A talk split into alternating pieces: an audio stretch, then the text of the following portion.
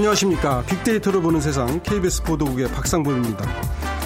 단군일에 가장 길었다는 열흘간의 연휴가 끝나고 이제 일상이 시작됐습니다. 오늘 컨디션 어떠신가요? 열흘이나 쉬었는데도 피곤하시다는 분들도 있으시고요. 많이 먹고 안 움직였더니 체중만 늘었다는 분들도 계십니다. 오랜만에 직장에 나와보니까 동료들이 반가웠다 이런 분들도 제가 뵀고요. 가을 방학 같은 연휴가 끝나자마자 중간고사를 보게 됐다는 학생들도 있습니다. 다들 기운 내십시오. 그래도 풍요로운 10월이 아직도 20일 넘게 남았습니다. 잠시 후 세상의 모든 빅데이터 시간에 연휴 후유증이라는 주제로 얘기를 나눠보겠습니다. 그리고요, 요즘 스페인이 복잡합니다. 그 동북 지역 바르셀로나가 있는 그 까탈루냐 자치정부가 어, 오늘 이제 아마 현지 시간으로 오늘이니까 우리는 한 밤쯤 될 텐데 분리 독립 선언을 할 것으로 그렇게 예상이 됩니다.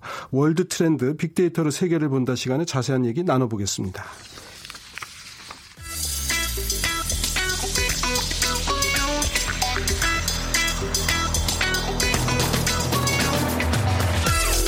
오늘 여러분이 궁금한 모든 이슈를 알아보는 세상의 모든 빅데이터.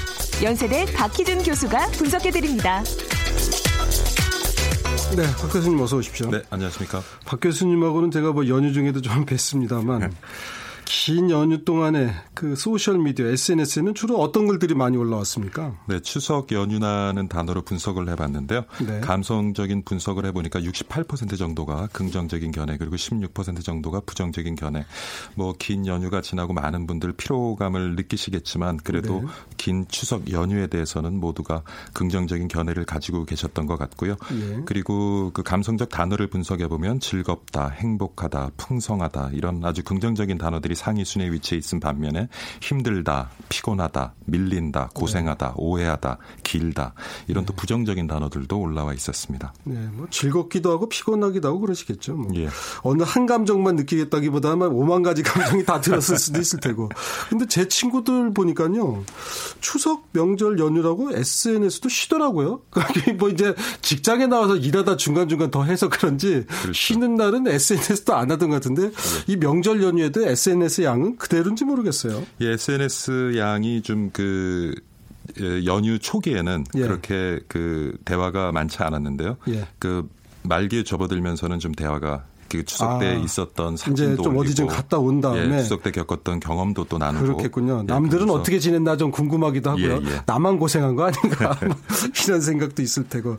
아, 하여튼 명절 연휴 후반부로서로 그런 소셜 미디어에서의 대화량도 늘었다는 말씀입니다.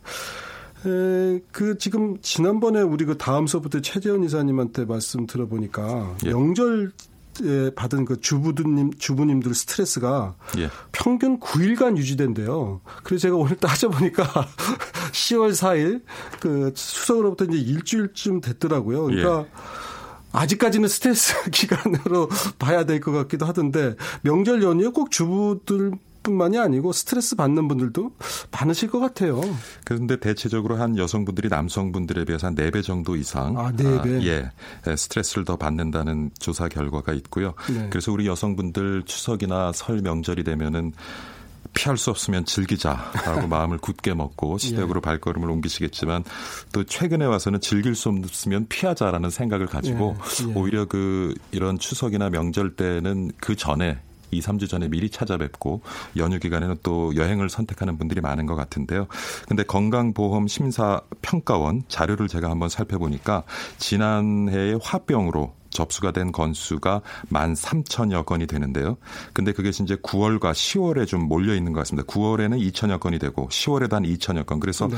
평균적으로 다른 달에 비해서는 추석 연휴가 끼어 있는 9월, 10월에 화병을 호소하면서 병원을 찾은 그런 분들이 굉장히 급증을 한 것 같고요.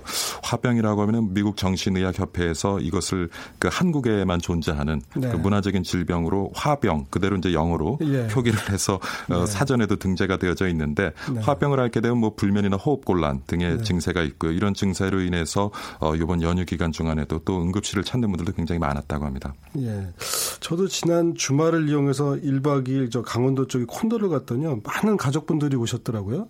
근데 대개 보니까 그 친정 부모님 모시고 온 경우는 많은데 시부모님 모시고 온 경우는 드물어요. 아마 남편분들도 그 추석 연휴 끝나고 이제 아마 예. 이렇게 좀 봉사 좀 해야겠다 이렇게 생각하시는 분들도 있는 것 같고 전에는 언제 제가 한번 명절에 가 보니까 명절 당일에도 그 시부모님 보자는 친정 부모님 모시고 오는 분들이 많더라고요. 그래서 그렇죠. 조금씩 세상이 또 변하고 예, 있구나. 변하고 있는 것 같습니다. 예, 예. 오히려 뭐 추석 때 며느리들이 또 스트레스를 받는다고 하는데 최근에는 또 사위들이 예. 스트레스 받는다는 얘기도 많이 있고요. 시어머니가 눈치 보신다는 얘기도 있고 뭐 같은 그런데 예. 우리 저 박 교수님은 스트레스를 주로 주시는 편입니까? 받는 편입니까? 글쎄 뭐 저 같은 경우는 또 큰 집이고요. 예. 저희는 이제 어머님을 모시고 같이 살고 있는데 예. 뭐 차례를 준비를 하긴 하는데 좀 제가 적극적으로 돕는 편이고요. 근데 예. 저 같은 경우에는 아직 좀 어린 자녀들이 있다 보니까 이렇게 예. 뭐 차례를 지내고 그 추석 당일보다는 예. 오히려 연휴가 길어지면 이제 아이들과 함께 그 시간을 예. 보내주는 게 굉장히 좀 스트레스라면 스트레스가 스트레스를 지금 이제 목에도 지금 엄청 파스를 많이 붙이고 있습니다. 사실은 이제 아이들하고 저기 아빠가 놀아주는 게 참 즐겁기도 한데 예. 그게 저녁 때쯤 되면 생각이 바뀌죠 사실은 아침에 예. 즐거운 마음으로 놀아주기 시작하다 저녁 때 되면 누구나 다 이렇게 스트레스를 또 어, 자기도 모르게 또 주기도 하고 그렇죠 그 가족과 함께 하는 시간 있다 보면 이제 스트레스를 서로 주고받기 마련인데 그, 예. 어떤 예. 해결책이 있을까요? 근데 사실 그 보면은 말이죠 그뭐 예. 이렇게 며느리가 또 이렇게 힘든 경우도 있지만 네. 뭐 취업을 앞두고 앞두고 있는 분이라든가 네. 결혼을 네. 앞두고 있는 분이 그러니까 한국 사람들은 참 조급증이 있어요. 네. 그러니까 고등학교 들어가면 너 대학 어디 가니? 대학 들어가고 나면 너 예. 취업 어디 하니? 예. 근데 취업이 또 되고 나면 결혼은 언제 하니? 예. 또 결혼을 하자마자 물어봅니다. 애는 언제 낳니? 애는 언제 낳니? 몇이나 낳니? 예. 그래서 굉장히 그 우리가 가족들을 대할 때나 주변 지인들을 대할 때 예. 우리에겐 굉장히 그런 조급증이 있는 것 같아요. 예. 우리가 우리가 그리고 상식적 상식이라는 것을 통해서 틀에 정해놓고 그 길을 꼭 가야 된다는 그런 고정관념이 또 우리 젊은층들을 많이 힘들게 하는 것이 아닌가 싶고요. 그래서 지금 뭐 해결책이라면 모르겠습니다만은 조금 우리가 가까운 사람일수 특히 가족 일수록 그 자체로서 어떤 자존감을 인정해주고 적당한 거리를 두면 그러니까 이런 얘기 많이 하잖아요. 나는 결혼을 하면 딸과 같은 며느리가 되고 싶다. 네. 나는 결혼을 하면 뭐 아들과 같은 사위가 되고 싶다. 네. 어떻게 보면 그런 뭔가 관계를 만들어 나갈 때 초기의 의욕이 네. 관계를 멀리 보면 또 해가 될 것 같기도 네. 하고요. 네. 그래서 뭐 사위라든가 며느리라든가 아들이라든가 딸이라든가 이런 아주 가까운 가족 관계일수록 적당한 거리를 두면서 예. 그 자체로서의 어떤 존재에 대한 인정을 해주면 네. 조금 우리가 이 연휴 예. 중에 가족들을 대할 때 스트레스를 좀 덜 받지 않을까 생각을 해봅니다. 누가 그러시더라고요. 딸은 딸이고 며느리는 며느리라고 그런 걸 인정하면서부터 그렇죠. 오히려 예. 더 좋은 관계가 될 수도 있겠죠. 사실 이제 우리가 그 예. 오랜만에 만나니까 궁금해서 어떻게 뭐 자주 안 보면 사실 물어볼 말이 별로 없거든요. 예. 매일 보는 사람이 매일 할 말이 많은 거지. 1년에 한 두 번 보기를 뭐 할 말이 없다 보니까 이제 그렇게 던져보는 건데 예. 그것이 누군가에게는 예, 개구리가 저런 개구리가 왜 돌을 맞는 것처럼 예. 그렇게 된다는 거죠. 그러니까 아마 이렇게 물어보는 건 어떨까 싶어요. 요즘 어때 뭐 이렇게 할 수도 있는데 그 요, 저 구체적인 것보다는 예. 요새 뭐 힘들진 않고 괜찮아 이런 정도 물어보면 어떨까? 그렇죠. 예, 제 예. 그냥 개인 생각에 그리고 이제 가족하고 지내는 분들도 있지만 사실은 명절 연휴에 어, 일하시는 분들이 예. 있어요. 예. 물론 이제 뭐 그 꼭 필요해서 하는 경우도 있는데 중소기업이라든가 자영업 하시는 분들 일하시고요. 또 네. 소방관들도 더 바쁘시잖아요. 그렇죠. 지금 지나가 계신 또 평생 기자를 예. 하셨지만 예. 기자분들도 연휴에 또 모시는 경우가 많이 있고요. 그렇죠.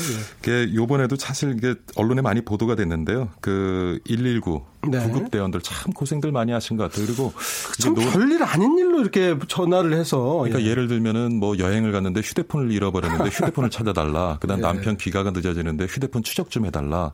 그다음에 아 진짜로 그런 분들이 예, 주변에? 약국이 늘은 예. 문을 닫았는데 좀 먼 약국까지 데려다 달라. 예. 술이 지금 많지 않아도 대리 기사가 오지 않는데 집까지 이러한 신고가 접수가 되면서 오히려 진짜 위급한 상황에서 그럼요. 구급대원 출동을 필요로 하는 사람들이 해를 입는 경우가 많이 그렇죠. 있다고 생각되고요. 그래서 우리는 뭐 사실 긴 연휴라서 지겹다, 뭐 가족들로부터 스트레스를 받았다라고 얘기를 하지만 그러한 시간조차도 제대로 갖지 못한 그분들 오늘 연휴가 끝났지만은 우리가 다시 한번 좀 기억하고 맞습니다. 감사한 마음 가져야 되지 않을까 예. 생각해 봅니다. 어떻게 보면 행복한 고민이었는지도 몰라요. 지금 말씀 듣고 보니까 예. 이렇게 힘들게 일하시는 분들도 있는데 그리고 이제 뭐 여기저기 돌아다니시는 분들도 꽤 많았는데 그러다 보니 보니까 아유 운전 너무 오래 해서 그러나 허리 아프다 이렇게 실제로 피곤하다는 분들도 있어요. 유체로 피곤한 분들 많으실 거예요. 네. 그래서 좀 제일 중요한 것은 이제 뭐 쉬는 것 더 중요하겠지만 일을 해야 되니까 가벼운 네. 운동하시고 그리고 전문가들 저는 뭐 전문가는 아닙니다만 수분 섭취를 많이 하라고 얘기를 네. 하세요. 수분 섭취를 하고 적당한 운동을 하는 것이 연휴 네. 이후에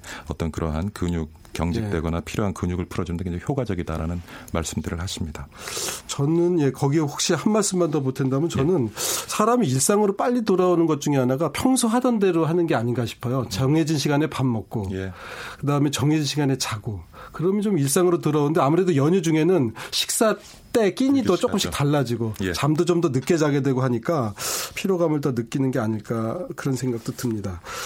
여하튼 뭐 이제 이 올해 그 단근일에 제일 길었던 그 열흘 예. 앞으로는 또한 7, 8년 더 있으면 또 조금 오래 어, 쉬는 날이 있다고는 하는데 이제 당분간 없는 어떻게 보면 지나놓고 보니까 진짜 황금 연휴였어요. 예. 이런 연휴 또는 어떤 이런 휴식을 삶의 진짜 활력소로 만들기 위해서는 좀 어떤 노력들을 해야 될까요? 그러니까 우리가 지금 뭐 틀에 정해진 것들이 많이 있잖아요. 그래서 네. 사실 최근에는 그 교통도 발달하고 그다음에 IT도 발달하고 모르겠습니다. 꼭 정해진 날에 서로가 만나고 하는 것보다는 그것을 음. 조금 기술적으로 융통성을 네. 발휘해서 네. 어떤 정해진 틀보다는 우리가 즐길 수 있고 행복할 수 있는 방법을 좀 찾아가면서 서로 네. 이해를 하는 것이 좋다고 생각되고 그래서 보시면은 뭐 차례를 지내고 또 어떤 분들은 미리도 지내더라고요. 그리고 그러시죠. 여행길에 오른 분들이 많은데 그러다 보니까 뭐 사상 최대 인파가 공항에 몰렸다, 해외로 빠져나갔다 이런 얘기들을 많이 하는데 그러한 가운데서 저는 뭐 좀 다른 얘기일 수도 있습니다만 또 위화감 느끼시는 분들 참 그런 보도를 접할 때마다 네. 많으신 것 같아요. 그래서 자기가 행복할 수 있는 어떤 틀에 얽매이지 않은 그런 방법을 찾되 주변 사람들이 어떤 소외감을 느끼고 이런 것들을 조금 이렇게 보듬어 줄 수 있는 그런 방법으로 우리가 앞으로 다음 연휴를 좀 맞았으면 어떨까 하는 생각을 알겠습니다. 해봤습니다. 하여튼 뭐 가족을 한번 다시 되돌아보게 되고 또 이웃을 함께 예. 되돌아보는 시간이 되면 더 좋겠죠. 지금까지 세상의 모든 빅데이터 연세대학교 산업공학과의 박희준 교수였습니다. 고맙습니다. 네, 감사합니다. 네.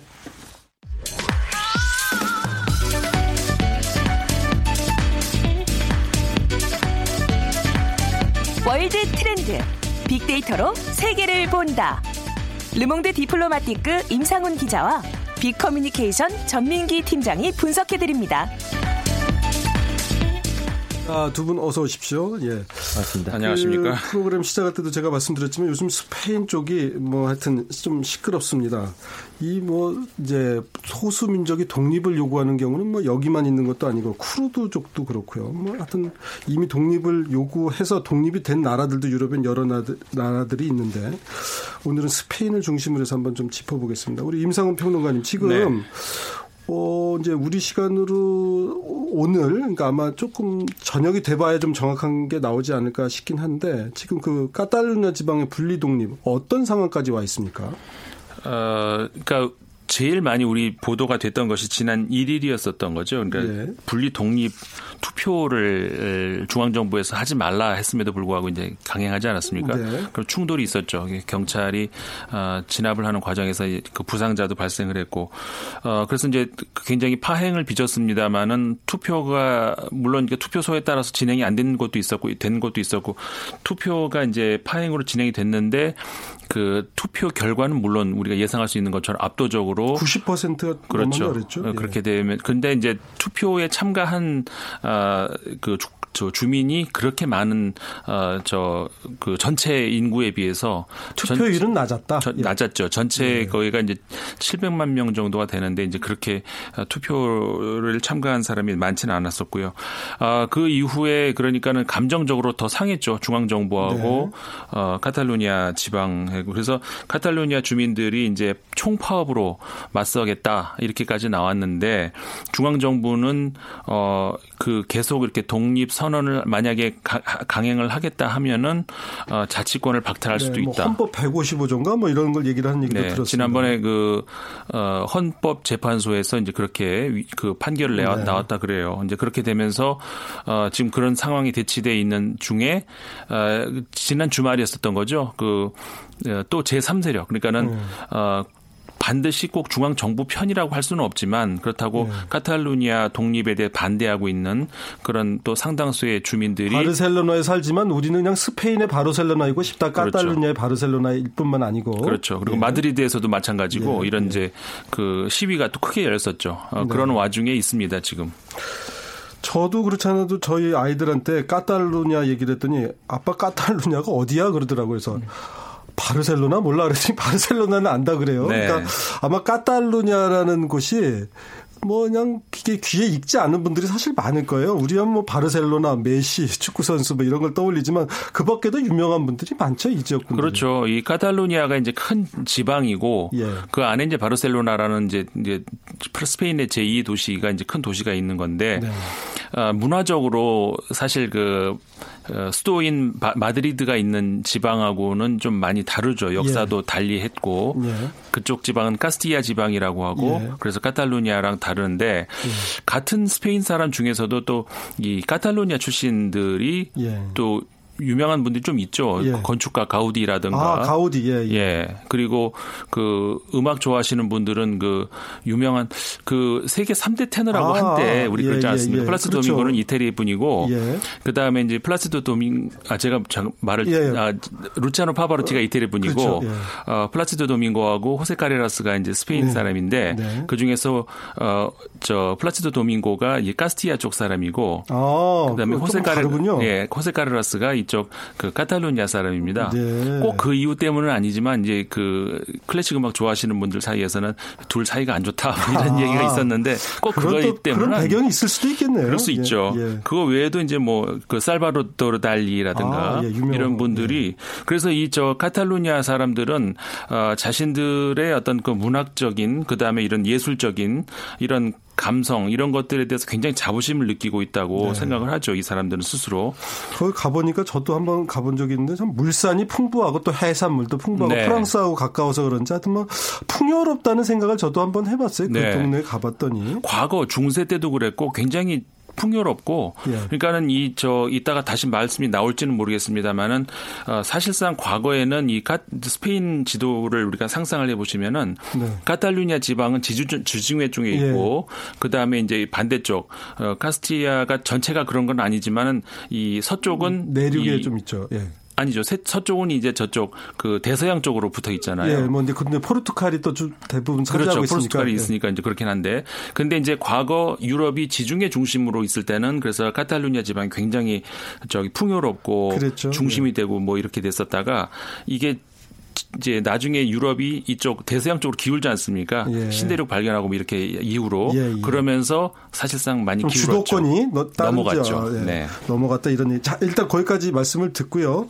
우리 전민기 팀장님께도 좀 여쭤볼게요. 이제, 이제 우리가 이렇게 우여곡절이 있었던 과거 역사적으로도 얘기를 잠깐 하셨어요. 그러니까 서로 이제 나라가 달랐던 거였던 거죠. 그렇죠. 왕국이 달랐었습니다. 네. 그래서 사실 뭐 우리나라도 고구려 백제 신라로 나뉘어 있었지만 네. 그래도 사투리가 있었지만 같은 언어를 썼는데 언어 자체도 달랐기 때문에 네. 이런 거에 대한 어 좀 역사적인 어 우리는 좀 다르다라는 그런 민족성이 늘 갖고 있는 것 같습니다. 15세기 이제 카탈루냐 뿌리가 아라곤 왕국이었고 예. 카스티아 왕국 이렇게 두 왕국이 스페인 지역의 주도권 싸움을 늘 하고 있었는데 네. 이제 카스티아 왕국의 합 병이 되면서 이제 예. 국가 통일로 이 아라곤 왕국의 지위가 좀 떨어지죠. 그러면서 네. 독자적인 언어하고 경제력을 앞세우면서 늘 독립을 요구해 왔었고요. 1714년에 스페인 왕위 계승에서 패하면서 자치권을 박탈당하고 네. 의회와 이제 정치적 자유를 잃게 됩니다. 그러니까 이런 그때 어떤 이런 감정들이라든지 이런 역사적인 사실들 이런 것들이 늘 뿌리에 남아 있는 것 네. 같아요. 그래서 뭐 20세기 들어서야 이제 1932년에 자치권을 회복 하긴 합니다. 그리고 음. 카탈루냐어도 공용어로 인정을 받았지만 어, 말씀드린 대로 우리는 다르다. 우리는 카탈루냐 사람이다라는 음. 그런 민족성 자체가 자꾸 스페인에서 벗어나고 싶어하는 이유가 아닐까 뭐 이렇게 바라보고 있습니다. 그 1930년대 말에 파시스트 프랑코 군대에게 그 자치권이 박탈되는 과정에서의 그 상처도 사실은 많았을 맞아요. 것 같아요. 네, 지금 예. 뭐 사시는 분들이 16세기 우리로 치면은 15세기 뭐 조선 태종 임금 때 일을 가지고 지금 막 그렇게 흥분하지는 않을 텐데 심정적으로 예. 뭐 우리로 치면 일제 강점기는 비교적 가까운 과거니까 음. 그 무렵에 받은 상처들이 있지 않을까 싶어요. 우리 임상훈 평론가님 그런 네. 점은 좀 없습니까? 네, 뭐 있습니다. 충분히 그런 게 있고요. 그러니까는 어 현지에서도 여러 가지 이제 분석들을 아무래도 하지 않겠습니까? 네. 왜 카스, 그러니까 카탈루니아 사람들이 어, 지금 더 분리 독립을 이렇게 원하는가 그런 분석들이 계속 나오고 있는데 뭐 일단 그 아까 우리 지금까지 얘기했던 어떤 그 역사적인 네. 배경 네. 충분히 그런 게 있고요. 그거는 이제 아주 어떻게 보면은 근본적인 그런 원인 제공이었고 어 근데 이제 특히 이제 300년 전부터 이제 더더군다나 좀 굴욕적인 어떤 그 패배를 네. 당하면서 그렇게 됐었고 경제적 이유도 있을 텐데 최근에 와 가지고는 경제적인 이유가 크죠. 네. 사실상 우리 뭐 많이 보도가 됐습니다마는 어, 카탈루니아 지방이 어, 굉장히 풍요롭고 경제적으로도 GDP 어, 규모로 따졌을 때 스페인 전체 지방에서 거기가 1위거든요. 네. 물론 1인 1인당 GDP는 뭐좀 낮습니다. 그러니까 4위 정도 하는데 마드리드보다 네. 낮은 낮은 그렇지만 그 전체 GDP로 따지면은 그 스페인에서 가장 높은 지역이고 네. 그러니까 세금이 많이 거친다는 이야기죠. 근데 그러니까 그 아마 이런 생각들이 있겠어요. 우리 동네에서 번 돈으로 다른, 다른 지역에 갖다 쓰기를 그렇죠. 왜 우리가 자꾸 그런 일종의 봉이 되어야 되느냐. 뭐 맞습니다. 이런 느낌들이 있겠죠. 스페인의 남쪽 지방엔 안달루시아 지방이라고 또 있지 예. 않습니까? 근데 더운데. 예. 그렇죠. 근데 이 저 카탈루니아 사람들은 우리 그 스페인 문화 하면은 많이 유명한 것 중에 낮잠, 시에스타 있잖아요. 예, 예. 근데 카탈루냐 사람들한테 시에스타 뭐 많이 즐기지 이렇게 하면 싫어합니다. 아, 그분들은 낮에 안 자요. 예, 우리는 그런 거 안 한다. 저 예. 안달루시아 사람들이 안달루시아 어, 일안 하고 잠자고 우리는 그런 거 안 한다. 이렇게 굉장히 좀 거부감을 느끼거든요. 아하. 그런 것처럼 왜 우리는 열심히 일해 가지고 번 돈을 못 사는 지방에다 일하는 일을 안 예, 하고 예. 그 놀고 있는 지방에다 줘야 되느냐. 이런 불만이 굉장히 크고요. 그 다음에 이제 아까 프랑코 그 예. 총통 말씀하셨습니다마는 그 당시에는 그러니까는 그 스페인을 하나로 이렇게 전체로 묶어서 중앙 정부가 모든 것을 통제하는 이런 주의였는데 그때에 가장 뭐라고 할까요? 그 반항하는 네. 소위 이민 전선이라고 불러 가지고 예. 그 독재에 항거하는 그런 중심지가 또 이쪽 카탈루니아 예. 지방이었거든요.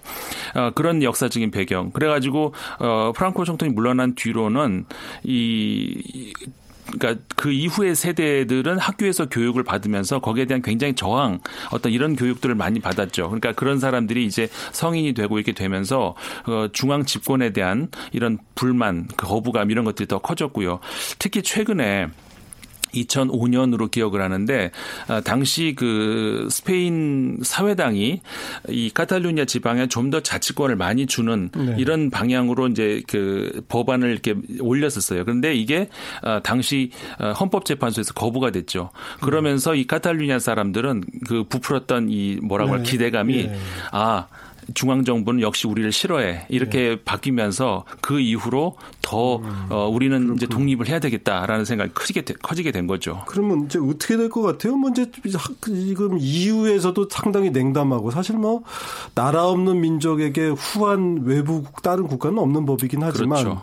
EU도 그렇고 만약 스페인에서도 중앙 정부에서 지원을 끊으면 지금이야 풍요롭다 그러지만 그 상황은 금방 바뀔 수 있는 거 아니에요? 벌써부터 이대로 독립 선언하고 그냥 끝까지 갈까요? 어떨 것 같아요? 일단 그 현실 현, 현 현실적으로 그 법적으로 불가능하고요. 그거는 네. 어, 그렇게 된다면 굉장히 무력 충돌밖에 있을 수가 없는데 어. 어, 그렇게 되면 현실적으로 굉장히 불가능하고 그리고 현지에 있는 그 다국적 기업들이 좀, 좀 조금씩 있고. 빠져나가고 예. 있거든요. 네. 벌써부터 네. 그거를 그 스페인 중앙 정부가 뒤에서 지원하고 있다는 그런 설도 아. 있는데 어, 충분히 그럴 수도 있겠죠.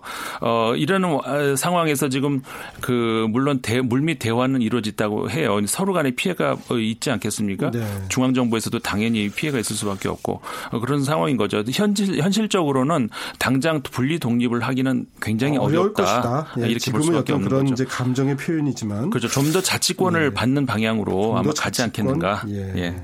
천민기 팀장님, 네. 우리가 사실은 이제 얼마 전에 그 스코틀랜드도 사실은 독립 투표를 막 하고 그랬었잖아요. 물론 이제 그, 그때는 예. 투표에서 부결이 됐습니다만 그 그쪽하고는 좀 상황이 다른 거죠. 스코틀랜드는 어땠어요? 다르겠어요. 많이 다릅니다. 유럽에서 이제 늘 카탈루냐가 비교되는 지역이 스코틀랜드인데 영국에는 네. 사실상 헌법이 존재하지 않습니다. 그래서 네. 뭐 일반 법률이나 국제 협약을 통해서 뭐 1200년대 어, 작성이 됐던 마그나 카르타라든지 카르타? 뭐 이런 것에 의해서 지금 판례를 통해서 하기 때문에 이걸 법적으로 막을 근거가 없었던 거예요. 그렇기 네. 때문에 사실 스코틀랜드는 주권을 가진 독립국은 아닌데 1707년에 연합법이 이제 잉글랜드하고 스코틀랜드의 의회에서 의결이 되면서 이 뭐 자치권을 누려왔죠. 그래서 스코틀랜드는 언제든지 투표를 통해서 자체적으로 뭐 독립을 결의하되 그 영국 중앙 정부와 협상을 진행하면서 사실은 어 주민 투표를 통해서 뭐 두 번 했지 않습니까? 예. 그걸 통해서 이제 분리가 가능한 거죠. 어, 그러니까 네. 만약에 이번에 그 까타르냐 지방처럼 막90% 나왔다 그러면 그 시로 독립할 어, 수도 맞습니다. 있는 거네요. 예. 근데 이제 스페인은 영국보다 지방 정부의 자치 권한이 약하죠. 중앙 집권 국가다 예. 보니까 뭐 어떻게 보면은 우리나라 제주 특별자치도하고 비교를 할 정도로 이제 자치권이 예. 조금 강화되더라도 어쨌든 같은 헌법 안에서 움직여야 되기 때문에 이게 법적으로 인정을 받을 수가 없어요. 아까 말씀해 주신 대로. 그래서 음.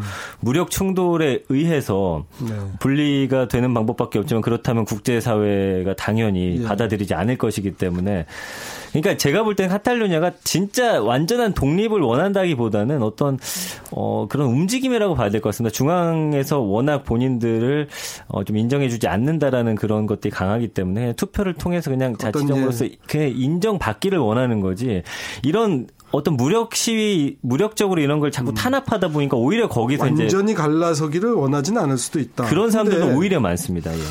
유럽이란 나라가 근데 사실은 말이죠. 1870년대까지 독일이란 나라가 있었던 것도 아니고 이탈리아도 그렇고. 그렇죠. 체코슬라바키아도 요새 바뀌었잖아요. 체크하고 슬로바키아로 네, 나뉜 지도 예. 오래되고. 유고슬라비아도 지금 얼마나 많은 나라로 그렇죠. 다 발칸반도가 쪼개져 있습니까? 독일도 지방색이 아주 강하고. 그렇죠.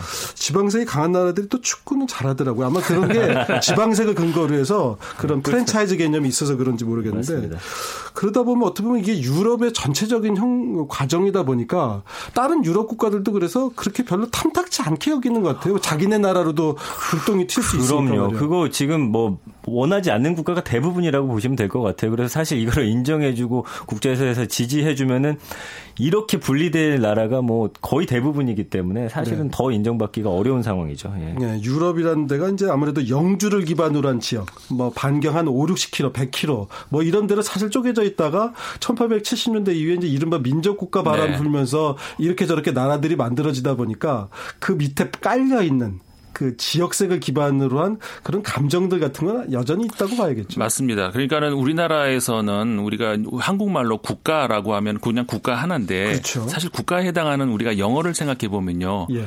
country, state, 그렇죠. nation 이런 것들이 굉장히 다양하잖아요. 예. 근데 그거에 따라서 역사적인 개념들도 다 다르고 예. 지금 말씀하셨습니다마는 네이션이라고 하는 것은 1800년대 후반에 와서야 예. 이게 만들어지면서 이 유럽 사람들이 제가 좀 저속하게 얘기하면 헷갈려 하는 것 같아요. 예. 이게 우리가 이 자신의 그 아이덴티티 예. 정체성 한국 같은 그러니까 동아시아 같은 경우에는 어 옛날부터 민족 국가였잖아요. 예. 그러니까 우리가 우리 한국이면 한국이고 뭐 헷갈릴 예. 이유가 없는데 그리고 이제 과거에 이제 사실 스페인이 아까 이제 300년 전에 한번 카스티아하고 카탈루니아가 예. 심하게 부딪혔다는 말씀을 드렸는데 그때 그 전쟁도 사실은 발단은 왕위 계승 정 왕위 계승 전쟁 때문이었거든요. 예. 그러니까는 민중들하고는 아무 상관도 없이 예. 왕이 뭐 독일에서 오 느냐 예. 프랑스에서 오느냐 이런 거 가지고 싸우니까 예. 그러니까는 어떻게 보면은 굉장히 좀 뭐라 이 민중들 사이에서는 헷갈렸을 것 같아요. 예. 그러니까 그런 것들이 뒤죽박죽 돼가지고 지금은 이제 어 우리 권위를 찾아야 되겠다 이런 생각들이 이제 많이 있는 것 같아요. 그런 의미에서는 동아시아하고는 좀 우리가 좀 이해할 수 없는 그런 그렇죠. 부분이 있는 것 같습니다. 유럽을 보면 뭐 이 나라 공주가 저 나라로 시집가고 저 나라 공주가 이 나라로 오고 네. 뭐 그래서 왕이 가다 보니까 나라도 땅도 뛰어가고 뭐 맞습니다. 이런 이런 저 근세 역사들이 많이 있잖아요. 네네. 네. 그러니까 사는 사람들은 그대로 사는데 이리저리 나뉘다 보니까 야 우리 동네의 이익을 좀 지켜야겠다. 우리가 왜 누구 남 좋은 일 시키냐. 그렇죠. 이런 문화도 좀 더 있었던 것 같아요. 네.